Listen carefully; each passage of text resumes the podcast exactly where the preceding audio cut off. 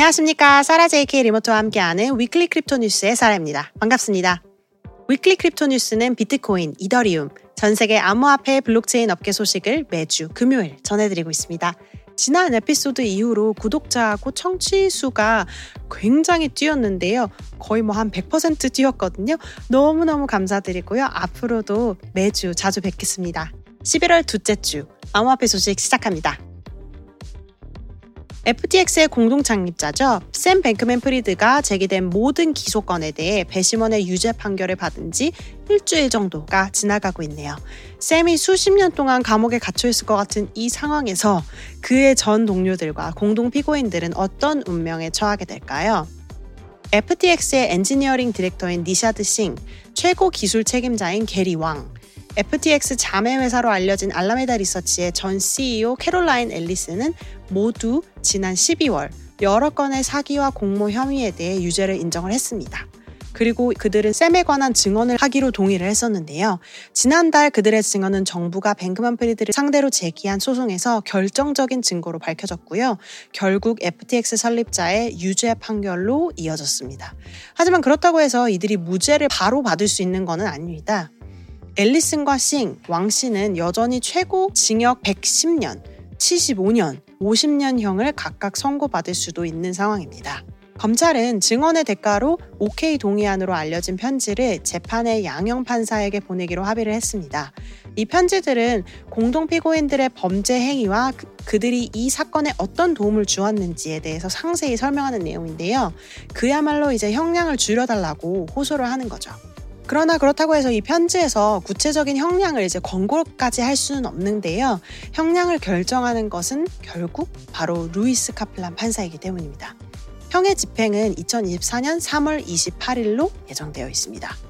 연방 금융 사기 사건에서 징역형에 대한 주요 고려 사항은 오용되거나 도난당한 돈의 액수인데요.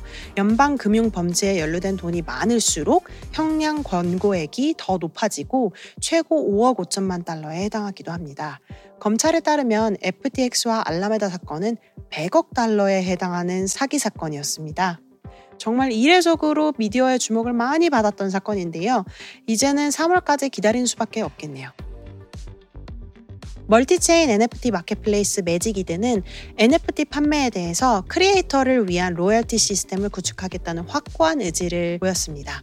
그리고 보어드 에이프 요트클럽 크리에이터 유가랩스와 협력을 하고 연말까지 새로운 이더리움 플랫폼을 출시할 것이라고 토요일 발표를 했습니다. 매직이든은 또한 성명을 통해서 이 향후 NFT 컬렉션의 2차 시장 매출 수익을 유가랩스에게 계약상 의무를 가지고 지급하게 되었다. 이렇게 밝혔습니다. 매직이든의 공동 설립자이자 CEO인 잭 루는 매직이든의 기술 혁신과 함께 탈중앙화 앱에 힘을 실어주는 코드를 포함하는 새로운 smart contract를 사용할 것이라고도 말을 했는데요. 유가랩스는 오픈씨를 향해서 공개적으로 비판을 제기하기도 했었습니다. 그 내용인 즉슨 이 크리에이터 로열티를 선택권으로 남겨두어서 다른 업체들도 그 경제를 따라갈 수밖에 없도록 만든 것인데요. 매직이든도 그렇게 로열티를 이제 선택권으로 남겨두는 조치를 했다가 이제는 그 흐름을 이제 거스르겠다는 겁니다. 뭐 어쨌든 유가랩스를 등에 업고 이런 변화구를 가져왔으니 시장 점유율을 확보에 좀 도움이 되었으면 하는데 어떤 결과가 나올지 한번 지켜보시죠. 익명의 on-chain 데이터 분석가 도모가 만든 듄 dashboard에 따르면 비트코인 오디널스 거래량이 화요일 기준 약 1,470만 달러를 기록하면서 5월 이후 최고치로 급증했습니다. 올해 초 출시된 오디널스는 비트코인 블록체인에 NFT와 유사한 자산들을 생성할 수 있게 해줍니다. 블록체인 업계에서 비트코인이라는 단어가 제일 유명은 하지만 사실 그 기반에 있는 블록체인, 그 체인 기술에 관해서는 이더리움이 사실 제일 많이 사용이 되거든요. 근데 이 오디널스를 통해서 비트코인 블록체인이 좀 더 사용하기 쉽게 된 거죠.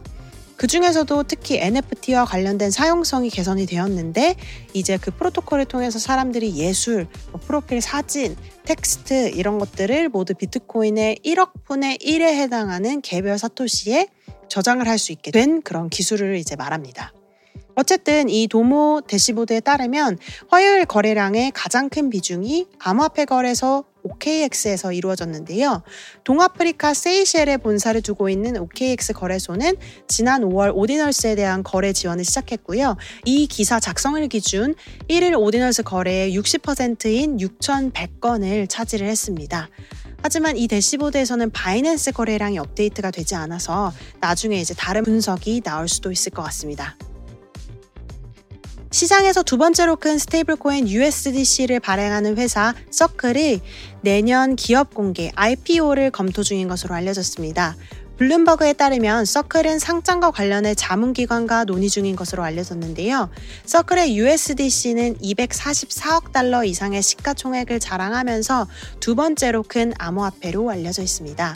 달러의 가치를 따라가는 이 토큰은 현금 예금, 재무부 및 유사한 자산들로 뒷받침돼서 비교적 안정적인 것으로 받아들여지는데요. 물론 이제 잠재적인 IPO에 대한 재무 지표는 아직 공개되지 않았지만 회사의 가치는 2022년의 마지막으로 확인된 바에 따르면 90억 달러로 추정되어 있습니다. 서클은 골드만삭스, 피델리티, 블랙락 등 유수의 금융기관들을 포함한 주목할 만한 투자자 명단을 보유하고 있어서 금융업계에서의 입지를 다져놓은 상태입니다. 암호화폐 기업이지만 배후에 수많은 전통 금융회사들이 투자를 하고 있으니까 기업이 성장을 할수록 상장은 자연스러운 수순으로 보입니다. 저도 암호화폐의 최고 사용 사례가 스테이블 코인이라고 생각하고 있고 또 뭐 평상시에도 스테이블 코인을 제일 많이 사용하는 것 같은데요. 여러분들은 어떠신가요? 스테이블 코인 관련된 의견 Sarah at dailycryptonews.net으로 공유해 주세요. 블룸버그 분석가 제임스 세이파트와 에릭 발추나스에 따르면 내일부터 증권거래위원회 SEC가 12개의 보류 중인 비트코인 ETF 신청을 승인할 수도 있다는 작은 창구를 마련한 것 같다고 발표했습니다. 그리고 그레이스케일 비트코인 트러스트의 전환도 포함이 될 수 있다고 하는데요. 이러한 분석의 증거로는 SEC가 보류 중인 ETF 신청에 대해서 기한 연장을 주었을 때 11월 8일 수요일을 반박 논평의 날짜로 마지막 날짜로 선택을 했다는 건데요. 이 말인즉슨 SEC가 지금부터 11월 17일 사이에 여러 개의 펀드를 승인하면서 거래 자체는 이제 모든 펀드가 같은 날에 시작하도록 요구를 할 수도 있다는 거죠. 이로써 어느 한 펀드가 더 이득을 보지 않게 하는 거죠.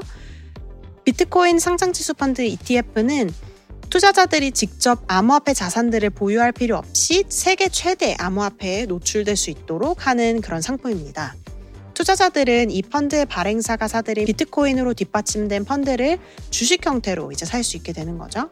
암호화폐를 투자하면서 실제 금융당국의 투자자를 보호할 수 있도록 그리고 또 어느 정도 리스크 관리도 되고 원금 보장도 되는 그런 상품이 나오는 시대가 드디어 온 겁니다. 여러분들 아시죠? 지금 현재 거래소에서 거래하시는 암호화폐, 뭐 디파이 플랫폼에서 거래하시는 암호화폐 아무도 보장을 해주지 않습니다. 리스크 관리, 자산 관리, 원금 보장 다 개인이 해야 되는 지금 상황인데요. 지금 금융 당국에서 이런 것들을 보호해주는 상품이 하나 나오게 되는 거죠. 물론 이 비트코인 ETF는 미국이 처음은 아니고요. 홍콩에서도 이미 3건 정도 승인이 되어서 거래가 이미 진행되고 있습니다. 다만 미국이 워낙 또 큰 시장이다 보니까 규제 선도 측면에서 또 투자자 관심의 증폭 측면에서 더 주목을 받는 것으로 보입니다. 자, 그럼 암호화폐 시장 한번 볼까요?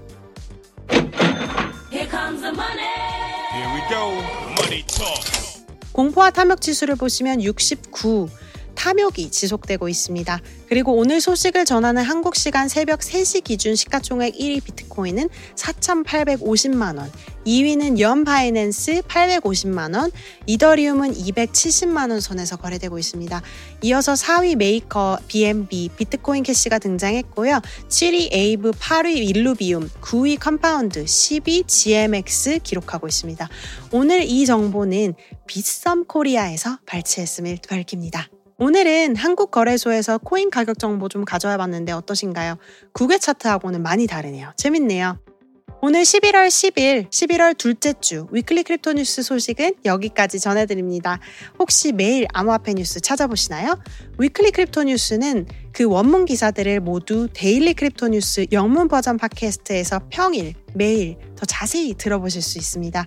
여러분께서 이용하시는 팟캐스트 플랫폼에서 항상 구독, 좋아요 잊지 마시고요. 다음 주 다시 뵙겠습니다. 감사합니다.